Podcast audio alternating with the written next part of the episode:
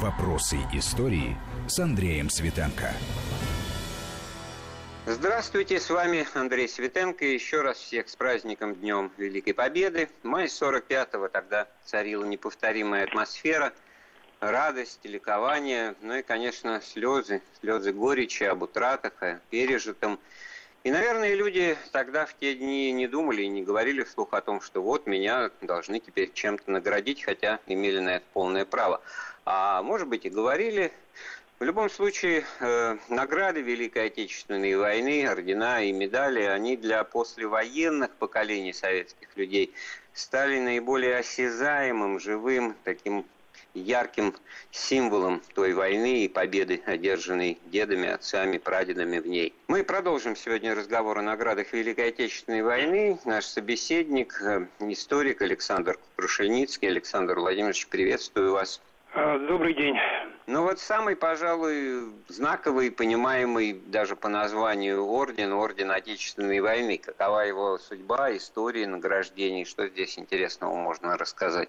Да, действительно, орден Отечественной войны, он и по названию самый военно-отечественный, и по замыслу, и по исполнению, и по срокам награждения.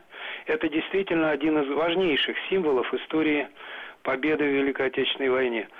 Э, это был первый орден, который был учрежден в Советском Союзе в период Великой Отечественной войны. Причем первый советский орден, э, имевший две степени, первую и вторую, подобно наградам Российской империи. Э, кроме того, надо отметить, что так же, как и награды Российской империи, этот орден в своем внешнем виде воспроизводил некоторые традиционные черты. Наложение двух звезд – несколько смещенных друг по отношению к другу, друг на друга.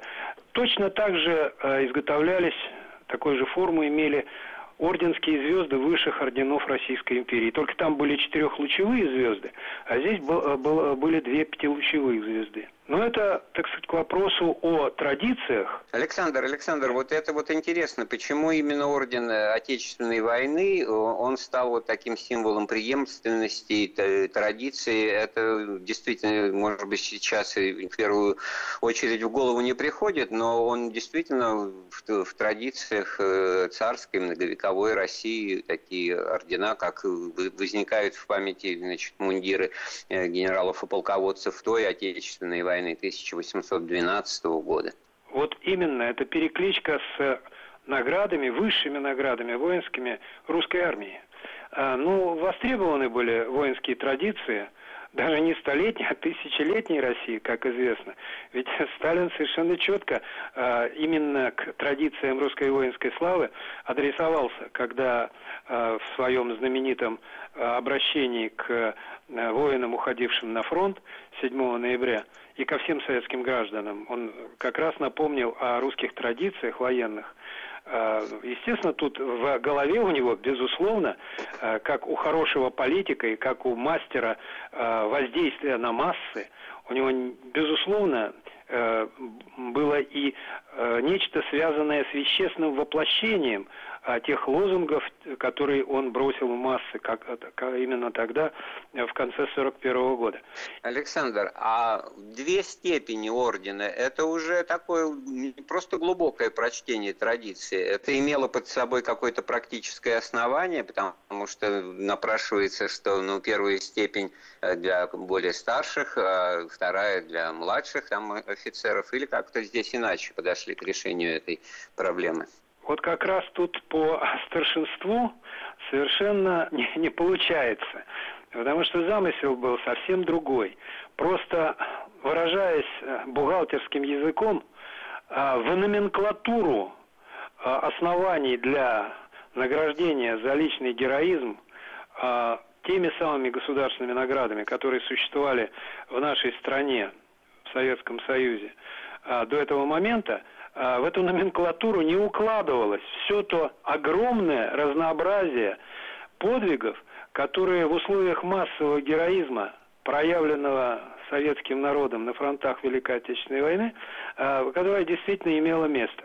Поэтому, особенно в условиях весны 42 года, которая, с одной стороны, была, как известно, ознаменована только что недавно закончившимися весьма успешными оборонительными и даже отчасти наступательными операциями Красной Армии. А с другой стороны, там ведь Харьков уже был, и знаменитое поражение, тяжелое поражение советских войск под Харьковом.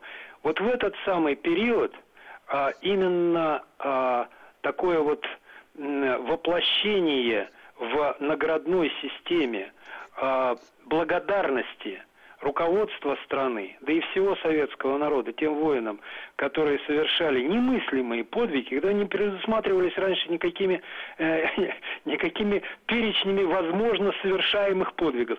Вот э, в этот момент вот это оказалось очень актуально и востребовано. Тут еще очень важно сказать, впервые э, в самом э, статуте орденском, и это безусловно замысел самого Сталина, этот замысел ориентировался именно на персональный состав Красной Армии и военно-морского флота, по моему глубокому убеждению, который тогда состоял из только что призванных из народного хозяйства миллионов а, рабочих, служащих и а, колхозных крестьян, привычных к тому, что существуют плановые показатели. А плановые показатели всегда выражаются количественно или, по крайней мере, предусматривают некоторые цифры. Так вот, в статуте ордена было четко, почти по-бухгалтерски расписано, все, что служило основанием для награждения. За сколько боевых вылетов, за сколько уничтоженных танков, артиллерийских орудий, за какое количество отремонтированных самолетов и так далее. Вот это впервые было совершенно четко перечислено. Причем перечень оснований для награждения был обширнейший.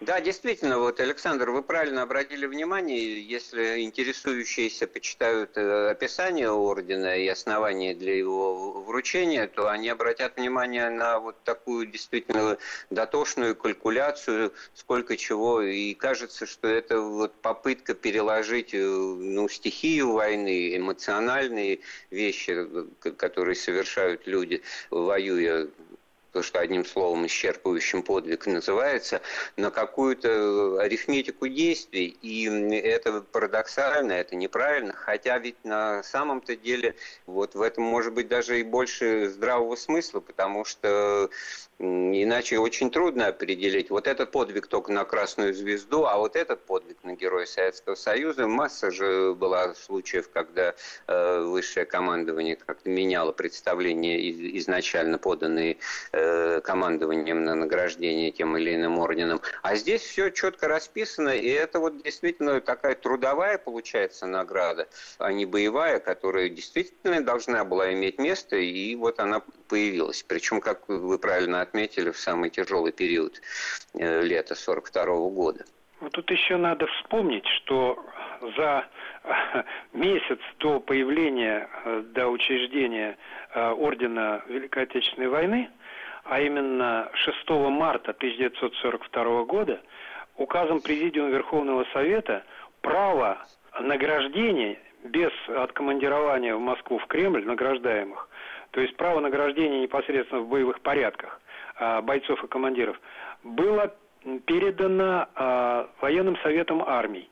И, естественно, а, на утверждение в Президиум Верховного Совета в отдел наград уже тогда, с марта до начала апреля, был целый поток представлений к награждениям. Из этого можно было потока, видимо, сделать вывод, что отсутствует э, должная сбалансированность, потому что одной и той же наградой, ну, предположим, орденом Красного Знамени, предполагалось награждать за абсолютно различные по удельному весу, в том числе и удельному весу, я прошу прощения, опять-таки, за такую формулировку, по удельному весу по вкладу э, личному.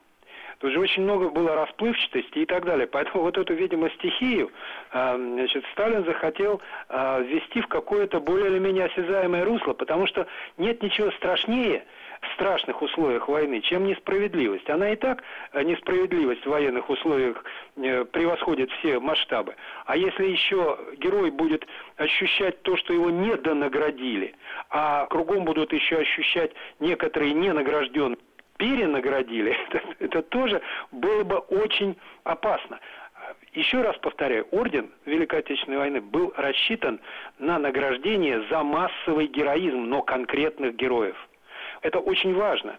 И очень важно еще такое обстоятельство. На начальном этапе войны, в тех конкретно исторических условиях, э, которые были связаны с потерями огромного количества боевой техники и вооружения, тем, что у врага было абсолютное практически господство в воздухе, с тем, что жизненно необходимо было, было решить задачу э, убрать это воздушное превосходство противника и уничтожать как можно больше и э, как можно основательней боевую технику врага, которая э, была на острие наступательных операций, то есть бронетанковую технику, самоходную артиллерию, вот эти штурмовые орудия знаменитые. И вот если мы перечень э, оснований для награждения в статуте Ордена Великой Отечественной войны, то мы увидим, что из 45 позиций по ордену первой степени. 26 – это позиции по награждению за конкретные действия по ликвидации вражеских самолетов летчиками, плюс еще два, а две позиции, да, то есть в общей сложности 28 из 45. Это за уничтожение самолета противника либо из зенитного орудия, либо даже из личного оружия. То есть вот на что нацеливали воинов э, эти слова которые выглядят сейчас так по-бухгалтерски в статуте Ордена э, Великой Отечественной войны. Нужда заставляла. Александр, а вот да. Э, на практике этот замысел, он реализовался или э, все пошло немножко иначе, как было в обычном русле. Какое-то место в иерархии награждения этот орден все-таки так или иначе должен был получить. Это больше, чем что-то или меньше, чем э, другое. Вот как вот здесь с этим дело вот постольку, постольку, поскольку э, этот орден не предназначался для ранжирования как орден для э, старших офицеров, э, для младших офицеров, для рядовых, сержантского состава. Она, э, представление к этому ордену осуществлялось в четком соответствии с личным вкладом каждого в общее дело победы, но с личным вкладом. Кстати говоря, орден-то пред, э, э, предварительно собирались называть за воинскую доблесть. То есть на самом деле это гораздо более такое общее обозначение того, за что э, собирались э, награждать. Но потом все-таки уточнить просто за воинскую доблесть, а за воинскую доблесть на фронтах Великой Отечественной войны. Просто все это уместить нельзя было на знаке ордена, такую длинную надпись. Так вот, э, этот орден полагалось носить вторым после ордена Александра Невского. Э, вне зависимости, награждался генерал, награждался офицер или награждался рядовой или сержант. И это То есть это, само... можно сказать, э, самый демократичный орден, получается, от рядового до маршала? Совершенно и... точно. И все им гордились.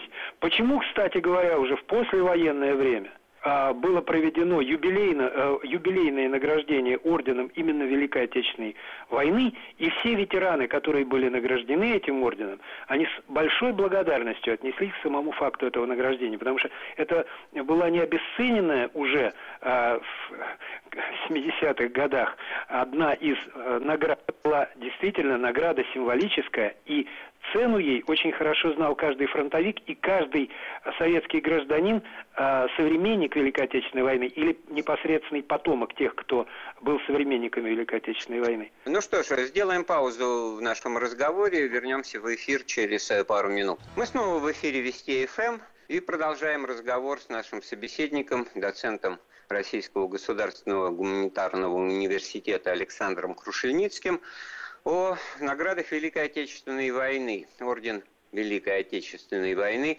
Он в названии своем не нес, конечно, слово э, «великий», но вот из того разговора, который у нас уже э, произошел, стало понятно, что изначально это замысел, это позиционирование э, этой награды было так орден за воинскую доблесть. С одной стороны, исчерпывающее понятие, с другой стороны, и подкрепленное детальным описанием того, что за, за что и сколько, что, в общем-то, выглядит, может быть, для некоторых несколько обескураживающе, но на самом-то деле э, в этом будни войны и сама по себе вот э, практика этой э, военных действий как раз нашла отражение. Что можно сказать, Александр, об этом ордене, ну, кроме того, что вот он интересно воспроизводит э, еще традиции старой русской наградной системы, что он имел две степени, он тоже его же награждали, им можно было быть награжденным не один раз, как я понимаю, одной и той же, кстати говоря, степени.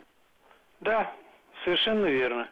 А, были награждения вплоть до того, что а, были кавалеры, а, награжденные тремя-четырьмя, в некоторых случаях пять, э, пятью орденами Великой Отечественной войны. Но тут очень важно даже не количество награждений. Кстати говоря, в общей сложности за годы Великой Отечественной войны были представлены к награждению и награждены без малого 235 тысяч э, человек орденами Э, Великой, Отеч... Э, Великой Отечественной войны.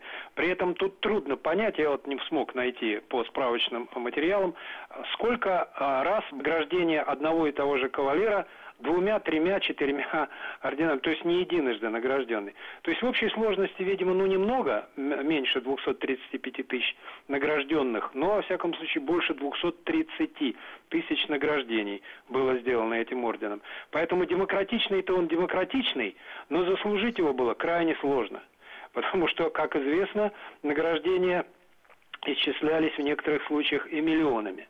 Здесь же речь идет о четком учете заслуг каждого. Причем я хочу процитировать, для того, чтобы было понятно, э, что э, на самом деле, видимо, даже э, лично в статут правился тем же самым Верховным главнокомандующим и наркомом обороны. Потому что в статуте есть о пехотинцах и вообще всех кто да, участвовал в войне и представляется награждению тот, кто, презирая опасность, можно было даже написать даже смерть. Борясь с превосходящими силами противника, нанес им урон и не сдал ни пяди своих позиций. Это вот прямо перекликается со знаменитым «чужой земли не хотим, но и пяди свои не отдадим». И это прямо перекликается со знаменитым приказом «ни шагу назад». Как раз тот же самый период. Вот за что награждали? За а, то, что превозмогли врага, не уступили ему и не отступили. Вот те, кто шел вперед, те и награждались. Александр, ну давайте поговорим сейчас о таком ордене, который уже никаким образом, э, к слову, демократичный в этом контексте не употребим. Наоборот, это орден такой эксклюзивный, всего считанное число награждений, но в то же время он широко известен, в народной молве тоже часто обсуждался, и так же, как и те персонажи, которые его получали, это орден Победа когда э, он начал вручаться и какова судьба награждения этим орденом? Он, конечно, совсем другой орден, но э, у него родители одни и те же. Замысел Сталина а исполнение художника Кузнецова Александра Ивановича по э, эскизам этого художника, который служил в техническом э, комитете Главного интендантского управления Красной Армии, э, изготовлялся и орден Великой Отечественной войны. Идея награждения самым недемократическим орденом, то есть орденом, который предназначался только для высшего руководства вооруженных сил, идея возникла после того, как стало ясно, что в войне достигнут перелом, и что война покатилась на запад. И вот летом 1943 года возникла идея учредить орден за верность Родине. Ну, по пока э, эта идея отстаивалась, было изменено название Орден Победы, который больше отражал общий характер времени и общие замыслы Верховного Главнокомандования относительно награждения этим орденом. Э, в конечном итоге учрежден этот орден был только 8 ноября 1943 года, хотя первый эскиз был представлен на утверждение Госкомитета обороны э, в конце октября. И выяснилось, что этот орден должен быть орденом максимально красивым и максимально богатым. Вообще на э, награждение героев страны у страны даже в тяжелейшие моменты, это демонстрировал и Орден Великой Отечественной войны, золота и серебра не жалели. Здесь же не пожалели золота, платины, э, бриллиантов и рубинов. Единственное, что рубины оказалось невозможно использовать натуральные, поскольку у них был разный оттенок цвета, пришлось использовать рубины искусственные. Но все остальное было максимально натурально. Так вот, этот орден впервые а, был, а, будучи учрежден, впервые стал э, применяться для непосредственного награждения только весной 1944 года. Фактически через два года после э, первых награждений орденом Великой Отечественной войны. Тут история как бы закольцовывается. Тот же самый учредитель ордена Сталин, тот же самый художник Кузнецов, который рисовал эскиз. Первые награждения, которые состоялись указом Президента Верховного Совета от 10 апреля 1944 года, а, орденом, учрежденным еще в ноябре 1943 года, а, состо... значит, первые награждения были проведены очень символично. Номер один орден достался командующему Первым Украинским фронтом маршалу Жукову. Номер два начальнику генштаба Красной Армии маршалу Советского Союза Василевскому. И номер три достался, скажем так, Верховному главнокомандующему, тоже маршалу Советского Союза Сталину. Казалось бы, все э, понятно, номер один, такой маршал победы будущий, да? На самом деле, это правая рука, это левая рука, это голова – а, всем было понятно, кто здесь правая рука, а кто голова. И вот это вот символическое награждение положило череду награждением далеко не сразу, потому что следующие награждения состоялись очень не скоро. И вот э, за это время, э, собственно говоря, э, отношение к этому ордену э, приобрело еще э, такой международно-дипломатический э, оттенок постольку, поскольку 30 а, марта 1945 года, когда состоялись а, очередные награждения, значит, были награждены, опять-таки, командующий уже другим фронтом тогда, первым белорусским, маршал Жуков, значит, орденом вторым, командующий вторым белорусским фронтом маршал Рокоссовский и командующий первым украинским фронтом тогда маршал Конев. Но если первые награждения были за освобождение – правобережной Украины, ну, формально так, так звучало, да, то второе награждение тремя орденами Жукова, Рокоссовского и Конева было за освобождение уже территории зарубежных стран. И 19 а, апреля, очень быстренько, после награждения 30 марта, вторым орденом был награжден командующий Третьим Белорусским фронтом Василевский. К этому времени Жуков уже, значит, имел два ордена – Василевский за взятие Кенигсберга и освобождение Восточной Пруссии. Причем формулировка содержала очень знаковые слова за умелое выполнение заданий Верховного Главнокомандования. Именно такая формулировка была в наградных листах а, всех этих самых награждений а, марта и апреля 1945 года. И 26 апреля очередные награждения маршал Малиновский и маршал Толбухин за освобождение в тяжелых э, боях Венгрии и Австрии. То есть речь пошла уже о наградах за освобождение Европы. Потом был награжден в мае Говоров за разгром немецких войск э, под Ленинградом и в Прибалтике. 4 июня того же самого года был награжден орденом Победа, уже, казалось бы, начинающихся мирных условиях, маршал Советского Союза Тимошенко, бывший нарком обороны и первым начинавший тяжелые бои на самом-самом начальном этапе Великой Отечественной войны в качестве главнокомандующего, еще не верховного, просто главнокомандующего, ему наконец-то было сказано настоящее спасибо и за реорганизацию Красной Армии в течение 40-го, начала 41 -го года, и за то, что он все-таки не сдал а, в 41 году в тяжелейших условиях ни в прямом, ни в переносном смысле ничего. И да. начальник генерального штаба генерал армии Антонов – который фактически был при формальном руководстве генеральным штабом со стороны маршала Василевского во время частых отлучек Василевского на фронт в качестве представителей ставки Верховного главнокомандующего, именно генерал армии Антонов реально руководил всей текущей работой генерального штаба как главного рабочего органа ставки Верховного главнокомандующего. Поэтому он по заслугам тоже получил, хотя и не был маршалом, получил вот этот маршальский э, знак наградной.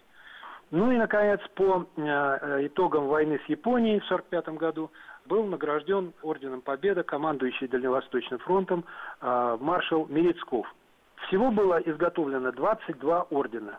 Три знака орденских остались неврученными. Один из них связан с трагической гибелью генерала Черняховского, которого накануне как раз его гибели намечалось наградить орденом Победа и произвести в маршалы Советского Союза.